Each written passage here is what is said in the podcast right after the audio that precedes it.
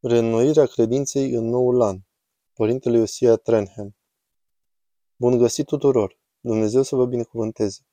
Un an nou foarte fericit, un 2024 binecuvântat tuturor!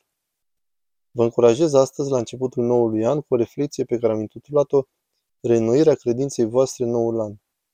Acest concept de reînnoire este extrem de important, mai ales acum, în această perioadă a anului, când a lua hotărâri este o tradiție foarte întâlnită. Este un lucru minunat de făcut să reînnoim angajamentele și să facem noi angajamente în slujirea lui Dumnezeu și a altor oameni la începutul anului. Când eram tânăr, m-am folosit foarte mult de citirea unora dintre cele mai faimoase rezoluții personale făcute vreodată de un american. Sunt rezoluțiile foarte faimosului pastor colonist, revizionist și teolog american, pastorul Jonathan Edwards. Acesta a trăit între 1703 și 1758. Ne-a lăsat o incredibilă culegere de predici și tratate, un om absolut strălucit și un foarte faimos colonist american. Este prețuit pe bună dreptate pentru rezoluțiile sale personale, care sunt de obicei incluse în orice colecție de scriere ale sale. V-aș încuraja, dacă nu ați citit niciodată rezoluțiile lui Jonathan Edwards, să o faceți. Sunt extrem de inspiratoare. Făcând promisiuni și ținându-le este esențial pentru viața creștină. Nu putem deveni creștini fără să facem promisiuni și nu putem rămâne creștini fără să ne ținem promisiunile.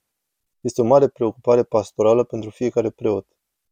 Una dintre cele mai mari preocupări ale noastre este să ajutăm pe oamenii noștri să-și țină promisiunile, ceea ce este o provocare pastorală foarte mare. Slavă Domnului că avem păstori. Înainte să fiu preot, păstor, am fost laic, desigur, și am avut un părinte. Și chiar ca preot, părinte, am un părinte, un arhipăstor, un episcop care mă ajută să-mi țin și eu promisiunile. Știu cum este să fii la capătul de receptare al unei astfel de delicate griji pastorale. Atunci când cineva devine catehumen în parohia mea, nu le permit să devină catehumen până ce nu pot răspunde la două întrebări. Una dintre ele este, sunteți pregătiți pentru asta? Știți cât de important este acest lucru? Va fi cel mai important lucru pe care îl veți face vreodată în viața dumneavoastră reprezintă stabilirea relației cu Dumnezeu în mod oficial și asta vă va oferi lentilele prin care să percepeți tot ce se întâmplă în viață. Vă va ghida modul în care veți vedea căsnicia, cariera, moartea care vine, care este cu siguranță înaintea noastră a tuturor. Aceasta este una dintre întrebări. Știți ce faceți? Faceți un angajament pe viață. Și de asemenea îi mai întreb în al doilea rând, vă puteți imagina ceva sau pe cineva care să vă oprească? Și dacă răspunsul este da, atunci nu mai înscriu ca și catehumen și nu continuă. Este un nu din start și nu vor reuși. A avea o mentalitate hotărâtă de a deveni creștin este cheia, absolut esențial. Este esențial în catehism. Bineînțeles, făcând jurăminte oficiale este esențial pentru a obține botezul. Atunci când devii creștin, faci jurăminte oficiale, renunți public la diavol și la toate lucrările lui și la slujirea lui și la toți îngerii lui și la toată mândria lui. Face asta de trei ori, apoi scuip către apus. Este cât se poate de public și oficial în stabilirea relației tare cu răul. Apoi te întorci către răsărit și faci promisiuni să te unești, să te aliniezi cu Hristos și juri fidelitate față de biserica lui, să urmezi sfatul episcopului tău și al păstorilor numiți de el peste sufletul tău. Aceasta înseamnă să devii creștin și faci de asemenea jurăminte sfinte în momentul în care te căsătorești. Dacă chemarea ta este către căsătorie și nu către viața monahală, faci jurăminte sfinte în căsătorie, iar dacă devii călugăr sau călugăriță, faci jurăminte sacre acolo. În vestul latin, jurămintele de căsătorie sunt formale și fac parte din slujbă. În Orientul grec, în Orientul ortodox, în lumea mea, jurămintele nu sunt o parte formală a slujbei, ci sunt implicite. Sfântul Fotie cel Mare spune că jurămintele, partea legală a anunții, se fac în cadrul slujbei de logodnă, când vă locodiți. În centrul catehismului, botezului, căsătoriei sunt aceste promisiuni sacre, care trebuie să fie reînnoite constant pentru a avea succes.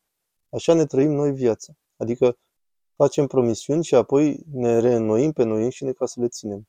Dacă tratăm cuvintele și promisiunile noastre superficial și le facem atunci când vrem și nu le facem când nu vrem, suntem niște ratați. Nu vom reuși nimic în viață. Pastorația ne ajută să păstrăm acele promisiuni sacre în fața oamenilor și fixate în inimile oamenilor și să ajutăm ca procesul de reînnoire să aibă loc în mod constant și mai ales în această perioadă a anului. Este o perioadă fantastică de anul nou să reînnoiți toate promisiunile sacre și să faceți ca reînnoirea credinței dumneavoastră să fie partea centrală a anului nou. De ce nu? Faceți-o. Absolut faceți asta. Am făcut asta de-a lungul vieții mele de preot și orice păstor care a fost preot pentru o perioadă de timp vă poate povesti cum că unele dintre cele mai dureroase și pline de lacrimi momente din pastorație au de-a face cu oameni care nu-și țin promisiunile. În fiecare an există un anumit procentaj dintre catehume care dispar. Au făcut promisiuni pe care mi le-au spus în fața lui Dumnezeu și în fața mea că nimic nu-i va opri. Dacă nu mi-ar fi spus asta, atunci nu i-aș fi înscris ca și catehumen. Mi-au spus că nimic nu-i va opri, dar în cazul unora, în fiecare an, sunt opriți, de obicei de ei înșiși și de obicei de un sentiment teribil că nu mai pot continua sau că pur și simplu nu simt asta în inima lor sau ceva de genul ăsta. Observați accentul pe a simți. Foarte periculos să vă conduceți viața după sentimente, extrem de periculos. Toți preoții avem un anumit procentaj de convertiți care dispar sau care nu-și mai practică credința sau care cad în lipsă de acțiune sau se îndepărtează de practicarea credinței creștine și încetează să-și mărturisească dragostea pentru Isus Hristos ca Domn al nostru. Aceasta este desigur extrem de dureros și pentru noi preoți în acest moment este foarte important să găsim aceste oi pierdute și să le reamintim de promisiunile publice pe care le-au făcut, astfel încât să poată să-și renuiască credința, să-și poată restabili promisiunile legământului cu Dumnezeu. Și în acest ultim an a trebuit să fac asta ca în fiecare an al preoției mele. Și întotdeauna am primit o colecție de răspunsuri, unele bune și altele foarte proaste în exercitarea responsabilității pastorale. Anul acesta am avut unul deosebit de rău în care un cuplu s-a oprit să-și mai practice credința, un cuplu pe care eu l-am catehizat, pe care eu l-am căsătorit și care pur și simplu a dispărut din practicarea credinței.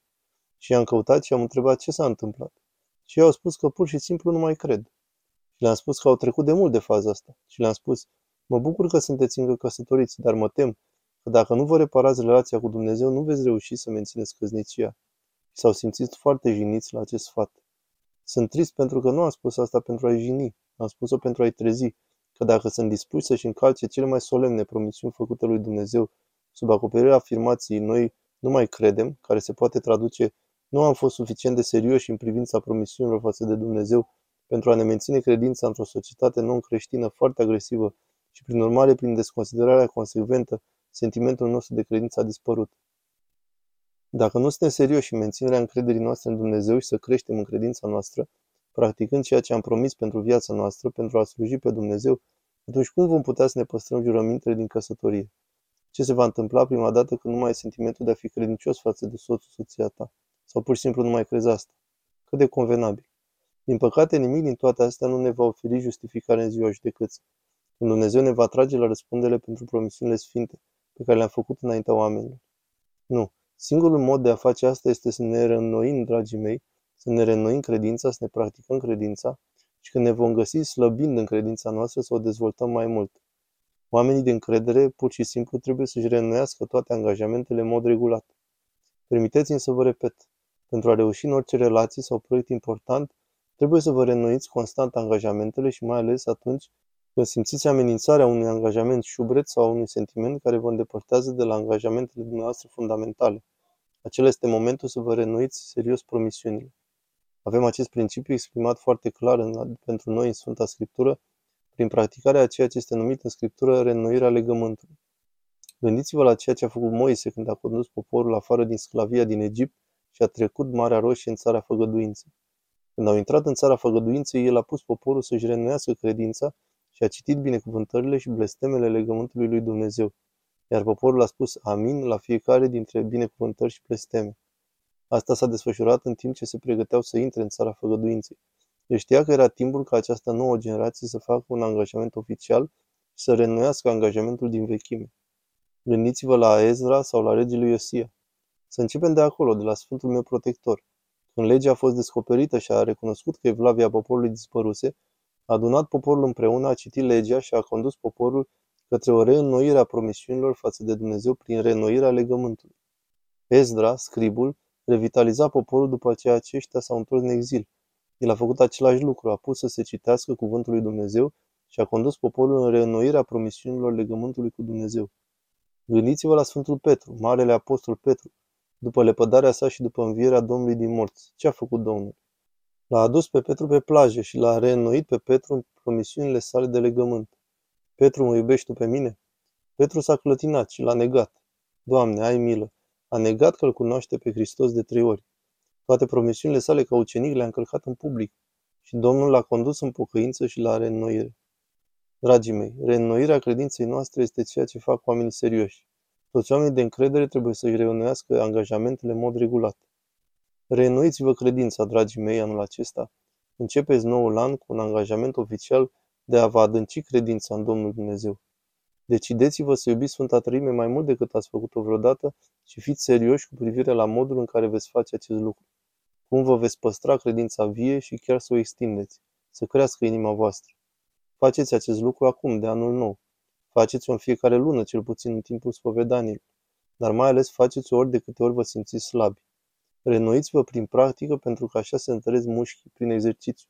Și orice îi face, nu vă lăsați. Nu renunțați niciodată. Renuiți-vă credința, dragii mei, și vă doresc un 2024 foarte glorios. La mulți ani!